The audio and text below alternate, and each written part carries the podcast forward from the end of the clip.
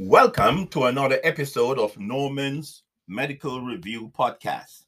Today I'll cover 12 questions in um, asthma and the COPD. Let's begin. Question number one Which of the following is not associated with asthma? Which of the following is not associated with asthma? A. Reversible obstruction to airflow. B. Airway inflammation. C, irreversible obstruction to airflow, and D, hypersensitive airway? The answer is C, irreversible obstruction to airflow. In asthma, the obstruction to airway is always reversible. Irreversible obstruction to airflow occurs in uh, bronchiectasis, and uh, more so, it's irreversible dilation that may develop mucus plug-in, and that occurs in bronchiectasis. In question number two, which of the following is not a component of the late phase of asthma? Which of the following is not a component of the late phase of asthma? A. Bronchospasm, B. Airway inflammation, C. Mucus plug-in, and D. Airway edema. And the answer is A. Bronchospasm. Bronchospasm occurs in the early phase of asthma. Um, airway inflammation, mucus plug-in, and airway edema all occur in the late phase of asthma. Question number three. Which of the following is the goal of acute therapy in the early phase of asthma? Which of the following is the goal of acute therapy in the early phase of asthma? A. To modulate immune response.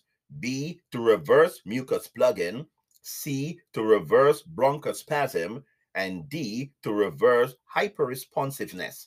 And the answer is C to reverse bronchospasm. The goal of acute therapy in the early phase of asthma is to reverse bronchospasm. Question number four. Which of the following is the goal of late therapy in treating the second phase of asthma? Which of the following is the goal of late therapy in treating the second phase of asthma?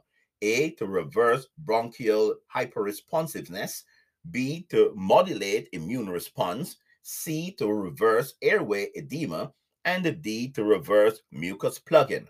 And the answer is B, to modulate immune response. So the goal of the um, treating the late phase, the late therapy, um, giving therapy in the second phase of asthma is to decrease the immune response. Question number five. A 15 year old male with a history of asthma presents to the emergency department complaining of difficulty breathing. He states that the shortness of breath is um, usually limits his usual activities. His initial peak flow is 50%, which is his most likely classification of asthma. A. Mild asthma. B. Moderate asthma. C. Severe asthma and D, life threatening asthma? And the answer is B, moderate asthma. Question number six. A 10 year old girl with a history of asthma presents to the emergency department complaining of difficulty breathing. She states that she is short of breath with routine activities. Her peak flow is 70%. Which is the most likely classification of asthma?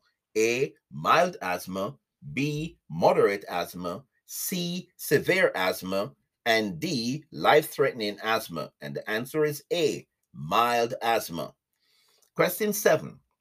A 12 year old boy is brought to the emergency department by his mother complaining of difficulty breathing. The mother states that his flare up occurred while he was watching TV. The patient can barely speak and his peak flow is 45%.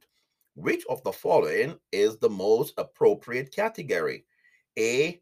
Mild asthma, B. Moderate asthma, C. Severe asthma, and D. Life threatening asthma. And the answer is C. Severe asthma. Question number eight Which of the following is the first line treatment in acute asthma attack. Which of the following is the first line treatment in acute asthma attack? A. Long acting beta agonist. B. Short acting beta agonist. C. Anticholinergic drugs. and D, steroids? And the answer is B, short acting beta agonist. Question nine epinephrine 0.3 milligrams may be given subcutaneously to patients who are extremely tight. How many times should this be given to a patient with severe asthma? A, five times, B, three times, C, one time, and D, two times. And the answer is B, three times. Question number 10. Which of the following statements is true concerning anticholinergics in treating asthma? Which of the following statements is true concerning anticholinergics in treating asthma? A. It should not be used as the sole first line agent. B. It lowers admission rate and improves peak flow. C. A maximum of three doses may be given. And D. All the above. And the answer is all the above.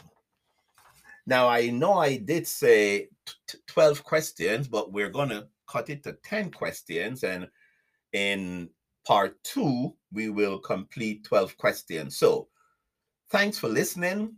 And remember, hard work pays off. So, until next time, this is Norman saying your brain is a fertile field. Be careful what you plant in it. Good night.